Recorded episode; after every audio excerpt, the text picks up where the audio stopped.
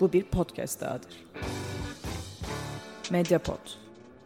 İletişim için mediapod.com ya da @mediapod. Merhabalar Alt Evren Çizgi Roman Podcast'inin yeni bölümüne hoş geldiniz. Uzun bir aradan sonra DC Comics gündem ve benzeri meselelerden biraz uzaklaşıyoruz ve tekrar tek bir çizgi romana yoğunlaşacağımız biraz daha sakin bir bölümle birlikteyiz. Çok ana akım çizgi romanlardan, süper kahraman çizgi romanlarından bahsettik son dönemde. Daha doğrusu çizgi romanlardan da değil de çizgi roman sektörü etrafında olan bazı gelişmelerden bahsettik ki kaçınılmaz bir durumdu.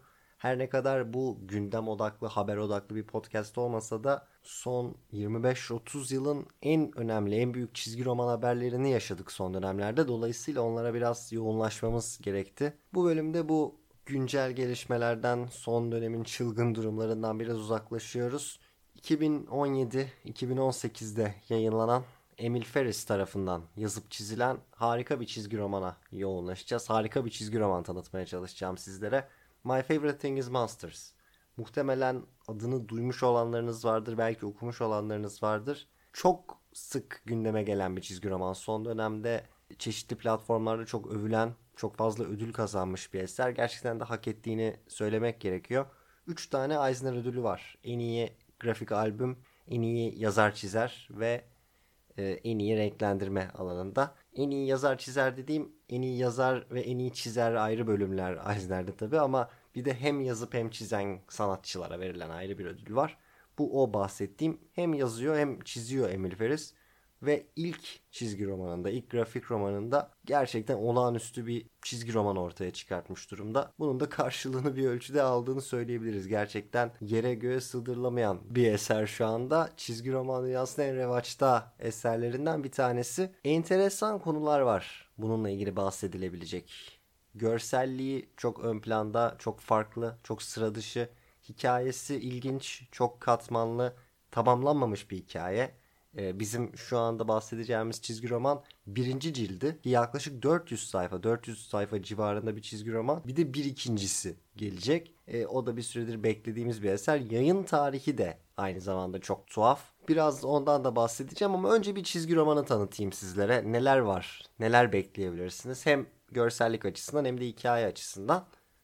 Şuradan yola çıkmak mantıklı olabilir. Bir kere tuhaf bir başlığı var. My favorite thing is monsters. Sanki böyle bir başlık değil de normal sıradan bir cümleymiş gibi açılıyor olay. Ama ilk 10-15 belki 20 sayfayı çevirdikten sonra neden bu başlığın seçildiğini çok iyi anlıyorsunuz. 10-11 yaşlarında bir ana karakterimiz var. Karen diye bir kız. Ve gerçekten hayatında en sevdiği şey canavarlar. Öyle bir durumda ki hani hayatını hem biraz gerçek dünya içinde biraz da kendi canavarlarıyla hayal ettiği, okuduğu, gördüğü canavarlarla doldurduğu bir hayal dünyasında yaşıyor. Dolayısıyla başlığında böyle bir bariz göndermesi var. Çizgi romanın konusu büyük ölçüde gerçekçi. Yani Karen'ın başından bazı tuhaf, sıra dışı olaylar geçiyor ama büyük ölçüde genç bir ana karakterin günlük hayatıyla ilgili bir çizgi roman.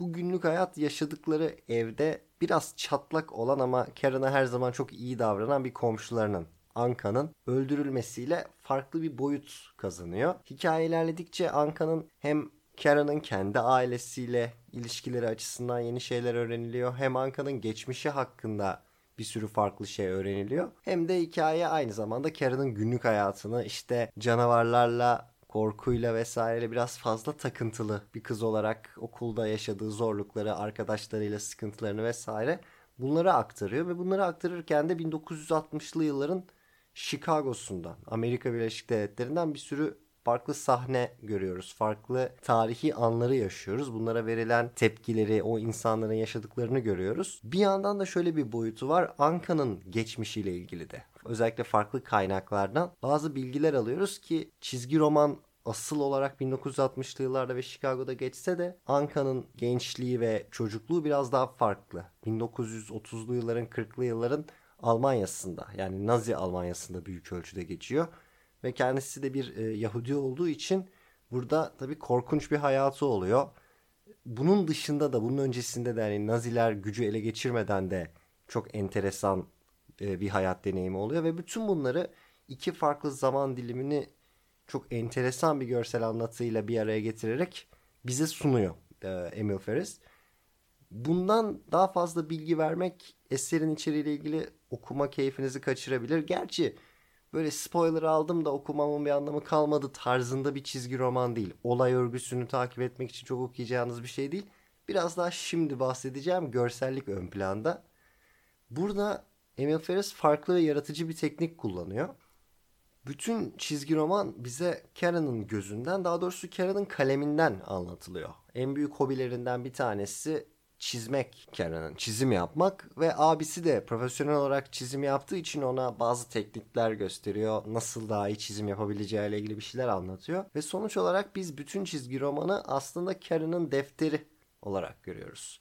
Bu yapı sadece bir fikir olarak değil aynı zamanda somut olarak da var çizgi romanda. Sayfaları çevirmeye başladığınız zaman hakikaten tipik bir okul defterini görüyorsunuz. Böyle sol tarafında veya sağ tarafında açtığınız yere göre delikleriyle, kırmızı bir sınır çizgisiyle, mavi satırlarıyla gerçekten bir okul defteri görüyorsunuz. Ve bu okul defteri üzerine hakikaten bir çocuğun yapacağı gibi serbest bir şekilde çizimler ekleniyor. Öyle bir panel yapısı veya panellerin birbirinden ayrıldığı geleneksel bir çizgi roman görüntüsü yok ve en büyük başarılarından, en etkileyici boyutlarından bir tanesi gerçekten her sayfada akışın ve orada anlatılan şeyin gerekliliklerine göre apayrı bir görsel kompozisyon görüyorsunuz. Yani böyle bir çizgi romanı hazırlarken atıyorum işinizi biraz kolaylaştırmak için bazı tekrarlanan yapılar oluştursanız veya işte 5 panelli 6 panelli tekrar tekrar kullandığınız oluşumlar ortaya çıkarsanız belki üretim süreci çok kolaylaşır. Burada böyle bir şey yok. Hakikaten her sayfada ne gerekiyorsa o sayfanın anlatmak istediği şeye göre apayrı bir görsellik karşınıza çıkıyor.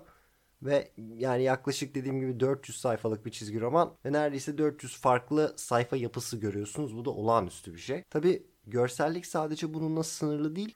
Aynı zamanda çok enteresan ilham kaynakları var.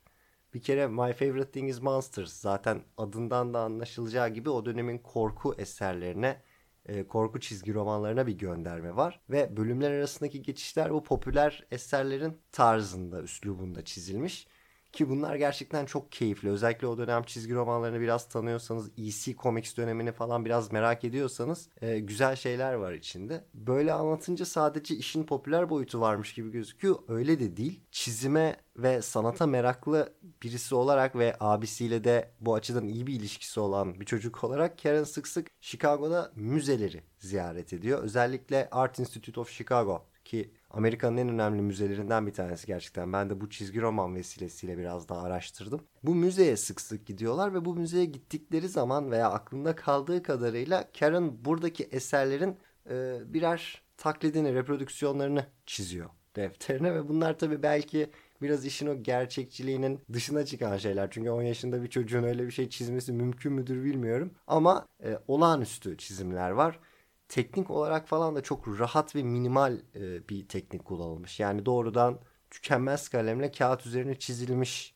tarzda bir e, görsellikten bahsediyoruz. Ama önemli olan tabii bunların bir araya getirilmesi ve bir hikaye, bir anlatı oluşturacak şekilde okuyucuya aktarılabilmesi ki bu açıdan gerçekten muazzam. Yani söyleyecek bir şey yok. 2010'lu yılların son dönem çizgi romanların en iyi örneklerinden bir tanesi. Yani bir eseri beğenip beğenmemek konusu ilginizi çekmesi çekmemesi bunların biraz ötesinde hani çizgi roman dünyasında neler oluyor paradigmaları değiştiren neler yayınlanıyor vesaire diye merak ediyorsanız bir göz atmanız gereken bir çizgi roman. Şimdi biraz dediğim gibi ortaya çıkma hikayesinden bahsetmek istiyorum bu çizgi romanın. Normal şartlarda daha önce podcast'te sanırım böyle bir şeyden bahsetmedik. Hatta alt evrendeki pek çok yazıda yani site üzerinde çizgi roman incelemesi olarak yayınladığım yazılarında pek çoğunda böyle bir şey görmeniz mümkün değil. Çünkü ben kişisel olarak işin bu boyutuna çok kafayı takan birisi değilim. Yani bir çizgi roman okuduktan sonra hemen gidip ay bunun biyografisi neymiş, bu hikayeyi nasıl ortaya çıkarmış, ne düşünmüş de bunu yazmış falan çok düşünen bir insan değilim.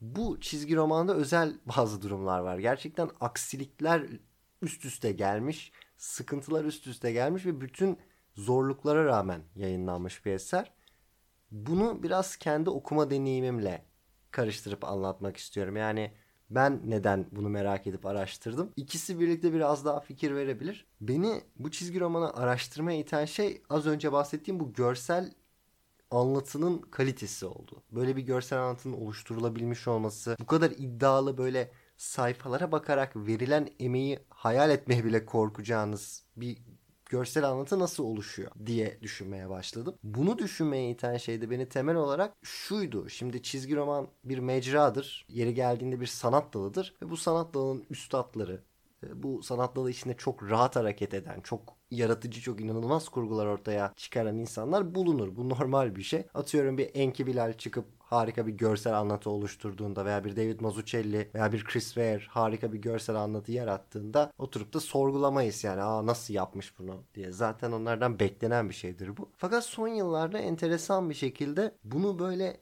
ilk çizgi romanında yapabilen kişiler ortaya çıkıyor. Ve nedense bunlarda da bir Chicago'dan çıkma eğilimi var. Bilmiyorum artık havasından mıdır, suyundan mıdır. Bir başka örneği mesela Nick Drnaso buna yine verebileceğimiz Beverly ve Sabrina ile ikinci çizgi romanında son yılların en önemli eserlerinden bir tanesini üretmiş bir isim. Bunu biraz kurcalamak istedim. Yani Emil Ferris adını araştırıp bunları görünce normalde yapacağımdan daha derin bir araştırmaya itti bu beni. Ve şunda şok oldum. Yani ilk çizgi romanının bu olduğunu görünce, ilk çizgi romanında böyle bir şeye ulaştığını görünce şok oldum. Ve ilk kafamdan geçen şey, en merak ettiğim şey şu oldu. Neden ilk çizgi romanını yazan, çizgi roman dünyasına yeni giriş yapan bir isim 60'ların Chicago'suyla bu kadar takıntılı olacak seviyede, burada bir hikaye anlatmak isteyecek seviyede e, ilgili olsun veya nasıl bu kadar fazla bilgi toplayabilsin bu dönemle ilgili. Tabi burada beklenmedik bir durum, yanlış bir düşünce. Çünkü ilk çizgi romanı deyince ve ilk çizgi romanı 2018'de yayınlanmış bir sanatçıdan bahsedince tabi ister istemez daha yaş olarak belki 20'lerinde 30'larında birini düşünüyorsunuz. Öyle değil. Emil Ferris 1962 doğumlu. Yani bir anlamda anlattığı Chicago kendi içinde büyüdüğü Chicago. Ki çizgi romanının kurgusunu düşündüğünüz zaman Karen'ın 10 yaşında bir çocuk olarak karşımıza çıkmasını, Chicago'daki büyüme zorluklarını, o hayatını anlattığını düşünürseniz bir anlamda pek çok otobiyografik unsur da bulunuyor tabii eserin içinde. Dolayısıyla beni şaşırtan bir bilgi bu oldu. İkinci bir nokta bu eserin ortaya çıkış süreci. Enteresan bir olayla, tatsız bir olayla başlıyor. My Favorite Thing is Monsters'ın hikayesi. Batı Nil virüsü diye bir virüs var çok e, tehlikeli ölüm oranı falan da yüksek bir hastalık. Emil Ferris bir noktada hayatının bir noktasında bu virüsü kapıyor. Bir sivrisinek ısırığıyla birlikte. Ve vücudunun ciddi bir kısmı belden aşağısı felç oluyor. Hatta kolunda da böyle bir felç durumları oluyor. Ama zamanla iyileşiyor ve bu çizgi romanı hazırlamaya, bu eseri yazmaya da bundan sonra karar veriyor. Bu hastalığın getirdiği motivasyona ilginç bir şekilde karar veriyor. Ve hikayesini, çizgi romanını yavaş yavaş ortaya çıkartıp yayıncılara göndermeye başladıktan sonra çok ciddi bir reddedilme süreci başlıyor. Bazıları eserin içeriğinden dolayı, bazıları bir çizgi roman olarak uzunluğundan dolayı vesaire böyle bir çizgi romana yatırım yapmayacaklarını, böyle bir çizgi roman yayınlamayacaklarını söylüyor ve kendi aktardığı bilgiye göre görüştüğü ve kitabından örnek sayfalar, örnekler gönderdiği yayıncıların çok çok büyük bir yüzdesi. 50 yayıncının 48'i çizgi romanı reddediyor. Biz bunu basmayız diyerek. Tabii daha sonra bu tarz çizgi romanlara gerçekten basan, basabilen bir yayın evi olan Fantagraphics çizgi romanı kabul ediyor. Ve ondan sonra basım süreci başlıyor. Dediğim gibi çizgi romanın içeriğine, görselliğine baktığınız zaman hem çizim olarak yani çizilmiş yerler olarak hem de bunların bir araya getirilmesi, görselliği olarak hakikaten ne kadar emek verildiğini gördüğünüz bir çizgi roman. Başka türlü oluşturulabilecek bir çizgi roman değil. Dolayısıyla bu eseri tam anlamıyla hazırlaması 6 yıl sürüyor.